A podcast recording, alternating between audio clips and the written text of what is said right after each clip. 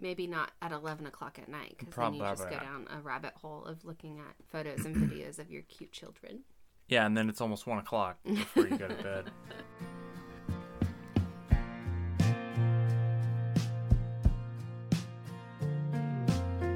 Society's family unit is in crisis as less and less people are making the commitment of a lifelong partnership together. It has been normalized, encouraged, and easier than ever to just throw in the towel when the going gets tough. With time at a premium, start by spending 20 minutes per week gaining thought provoking inspiration towards a journey of self improvement, ultimately improving your marriage, your family, your health, and your home. Have you had a fight with your spouse or significant other? Can fighting or conflict be a good thing? Conflict is inevitable, but how it's dealt with can be the difference between a thriving relationship and separation. Conflict isn't the problem, but rather an indicator of problems in your relationship that need to be addressed. How do you diagnose these problems and how do you take action? That's what today's discussion is all about. Most of us don't like fighting, especially with the ones that we care about. Conflict is unavoidable and we all have to face it. The truth is that most of us aren't very skilled at dealing with conflict. The hard part is that conflict typically triggers an emotional response. Adrenaline starts to flow, and a fight or flight response kicks in. The main problem is when our emotions take over, the brain shuts down. So, what causes conflict? Unmet expectations, different points of views on your kids, finances. Some surveys note that 22% of divorces involve financial issues. Not enough time or priority put on your marriage, sex differences in the bedroom, poor communication. Being misaligned on these items can cause issues, but it's really all about how we deal with those issues. Are we talking about them? Are we finding a middle ground and compromising? Have you ever noticed when you get into a fight or become angry that old thoughts or past issues come up? It's a weird phenomenon, but your brain will bring up those memories when the adrenaline is flowing. You are now fighting over past issues, and a repeated pattern of conflict has begun. One major issue is allowing yourself or your partner to become flooded. This is when you are completely emotional, and you can even see the signs physically with your hands shaking, sweaty palms, eyes dilated, and your voice has changed. Learn to recognize these signs and know when it's time to walk away and take a break. Come back when you're both in a better state and have a productive conversation. And what are some tips on resolving conflict once it's started? We'll refer back to the Gottman method. We use that as a resource quite often. We would recommend taking a 15 to 20 minute break. Could be more, could be less, depends on how heated it is. But it's good to cool off and do something soothing, something distracting that will allow you or your partner to calm down. This really helps when you come back and you can speak more rationally, be more level headed. Somebody can take the floor and have a productive conversation without interruptions. You really want to focus on I statements as well. I think many times we get emotional. There's a lot of blaming, a lot of you, you, you, and not enough about here's how I feel when this happens, or I did this, I can do that.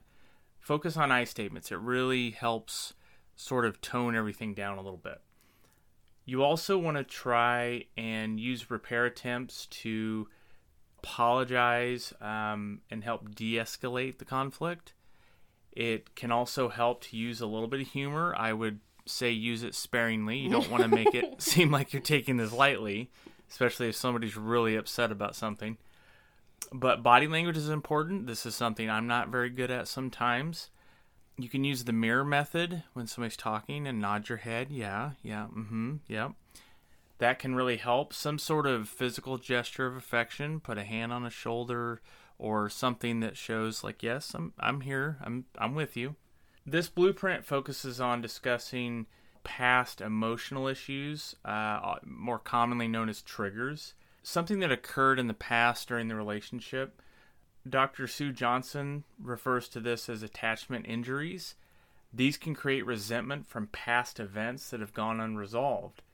These frequently involve breaches of trust. And I think these are things where you want to resolve these things before they come back later, and then the problem can even deepen, be attached to future issues as well. So these are things that are unresolved and just haven't gone away. It's also crucial to avoid being negative when discussing certain triggers. And we found this in our marriage, and I think many others probably know some of the triggers with their significant other. But you need to be calm and try to understand others' viewpoints and make sure that you're validating that and not sort of sweeping under the rug, even if you disagree. You don't have to agree with everything, but you at least have to acknowledge someone else's point of view. The goal is to gain a comprehension of each other's viewpoints, and that helps find a middle ground. You can acknowledge regrettable incidents or things that have happened. Again, not talking about fault and blame, but just acknowledging that that happened. You, you're admitting that you validate how they feel about something. So you can offer a genuine apology. This goes a long way. I, I think most of us can tell when something's sincere or not. There's nothing worse than an insincere apology. You want to make sure that you take some responsibility, but you want to verbalize that too. I sometimes you, we can take responsibility but not say anything. We don't we don't acknowledge it at all. We don't verbalize it. So it can go a long ways to say, "Hey, I know that I was a bit harsh earlier. You know, I was stressed and I took it out on you." You're not necessarily admitting blame, but you did factor into that conflict, right? Ask your partner, what does he or she need to heal and move forward? And then be sure to follow up on it, right? Like, don't just pay lip service, but actually take action. And then try and take turns speaking and listening. This is a two way street. You should be clear and honest in your communication. You have to try and understand where both sides are coming from. And what does this mean for both of you? You know, are there some core issues at stake for both of you here? or is it just a passing thing? As a listener or as a speaker, you're creating a safe area for both of you to talk and listen. Try and show genuine interest to what somebody's saying with you. Don't don't wait to speak and defend yourself. Sit there just waiting for your wait, you know, your spot to get in there and have a rebuttal. Both sides need to feel heard and you need to be able to communicate back and forth and really explore the issue. The last tip here is to also find or create small compromises that can lead to making plans on a, on a larger scale. If you're if you're still quibbling about small things, you can't move on to these other big things. You know, there's bigger goals and dreams that everybody has, and you need to find where there's common ground. Where do these things overlap for each other? You can give it a better chance to grow and develop if you see each other's side. Next, we're going to go over six tips to avoid or improve the conflict in your marriage. First off, you should probably try your best to pick the right partner, meaning that you need to take the time to vet out the person that you're with. Don't take this lightly and just rush into something. We can't stress enough how this makes a huge difference. You hear about how people have changed. Well, how well did you really know them in the first place? The in love feeling can last around two years. Were you blinded by that? Were they just putting up a front? We were young, but we went through some ups and downs prior to getting married and knew who we were committing to when we got married, we certainly took the time to get to know each other and share a lot about ourselves. But we certainly went through through some trials and tribulations together before getting you co- put a committed. ring on it, right? but it certainly makes a difference. You know, when you move in together, that's a big step. You you no longer have that space between your lives, so it certainly lets you know who you're committing to. Secondly, Establish a foundation of respect and admiration. We edify and support each other day in and day out. We don't disrespect each other to our friends or our family or our colleagues. We choose to be on the same team and to be all in together. We don't have one foot out the door, so to speak. Mm-hmm. We aren't selfish and only think of ourselves. And we also take care of ourselves. Sounds weird, right? It goes back to the phrase adjust your own oxygen mask before helping others. So don't neglect your own needs. Nurture yourself to help better serve your significant other and your family. Next, make amends and move on quickly. We haven't done this very well in the past. Uh, holding on to grudges and resentment will eat you up, and you're only hurting yourself. Don't hold someone hostage for an apology. It definitely won't be sincere. And be quick to recognize your faults and do what it takes to make up for it quickly and then move on. This is something that we've had to learn a lot about ourselves and how to safeguard against old issues coming back from the dead. Maybe we didn't resolve it, especially if it wasn't an issue for us. We thought, "Oh, this is a non-issue and I'm I'm over it," you know, but maybe the other person wasn't. Going into tip number 4, try to find ways to focus on the positive and have fun. We try to find ways to laugh often and how to make memories together. These are the positive things that kind of hold everything together.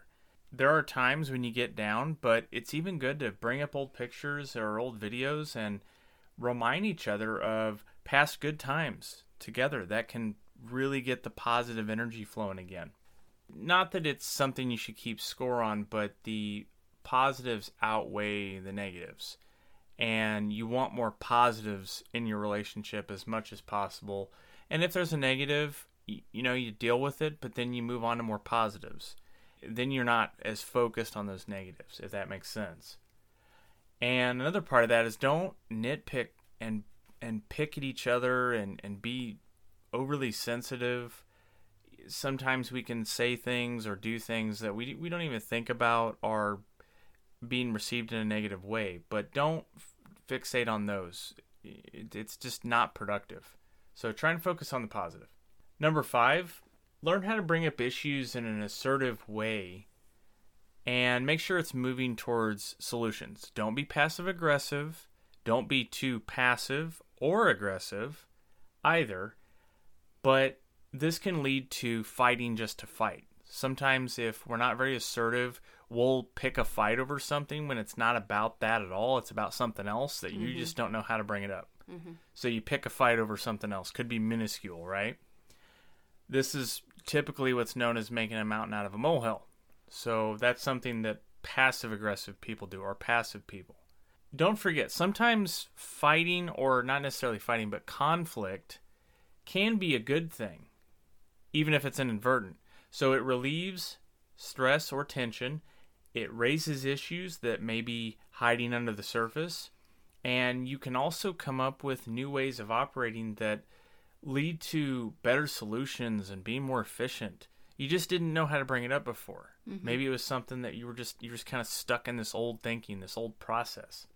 The last tip that we'll talk about is to have a weekly marriage meeting or relationship meeting. And this could be more frequent as needed, especially as you get started. You may not be as adept at planning and communicating on this level. And it can seem sort of forced at first, a little awkward even, that you're like, why do we need to schedule a meeting between us? What the heck? You know, especially right now with COVID, we're all at home anyway, right? In some cases. But it really is about being intentional and setting aside time that's focused for the two of you to plan some good times together. You can set goals and talk about a project that you've got coming up or do a challenge, do you know something together that brings you closer. This could be short or long. It does it, there's no set time on a marriage meeting. I know some people if you have 4 kids and a lot going on, you don't have time for an hour meeting of this uninterrupted time, right? And you don't necessarily want to use your date night to right have yeah. a strict status of our marriage meeting. no, and that can be overwrought anyway because uh, you know another thing is this can be to dos, but I think it's also got to be more than that. You can't always be talking about all your tasks and things It you needs to to be off. deeper than that. Yes. Mhm.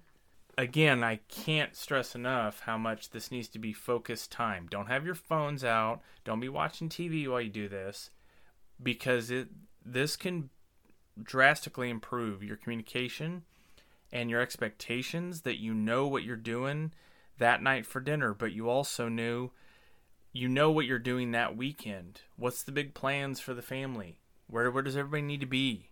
What do we need to be ready for? Just as you said a second ago, I think uh, last part of this is to schedule a date night.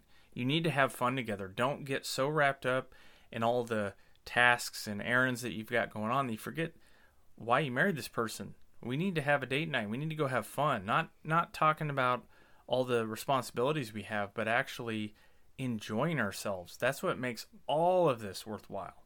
Need to put a face on and see see each other done up. Put some jeans on. Yeah, oh my. Take off the stretchy pants. Can make a big difference and it may seem small, but it it can have a large impact.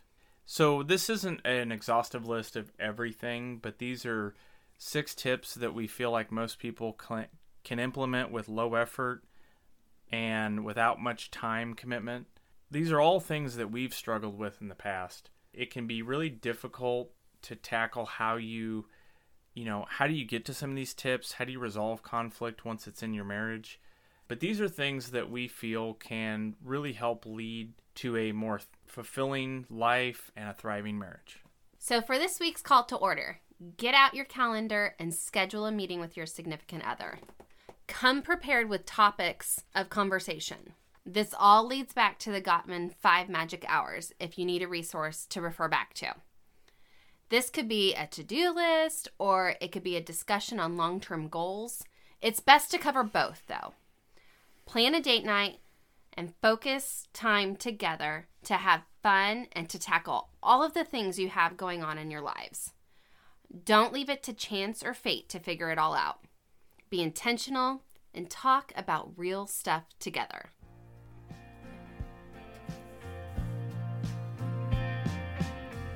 You're ready for your marriage and family dynamic to thrive and not just survive, all it takes is 20 minutes or less joining us each week. It begins with a journey of self improvement while you sit in the carpool lane, commute to work, squeeze in a workout, or get halfway through folding that laundry pile. Be sure to check out the blog at thefamilyorder.com and follow us on Facebook at The Family Order. If you're ready to start your journey, be sure to click subscribe so you don't miss new episodes every Monday.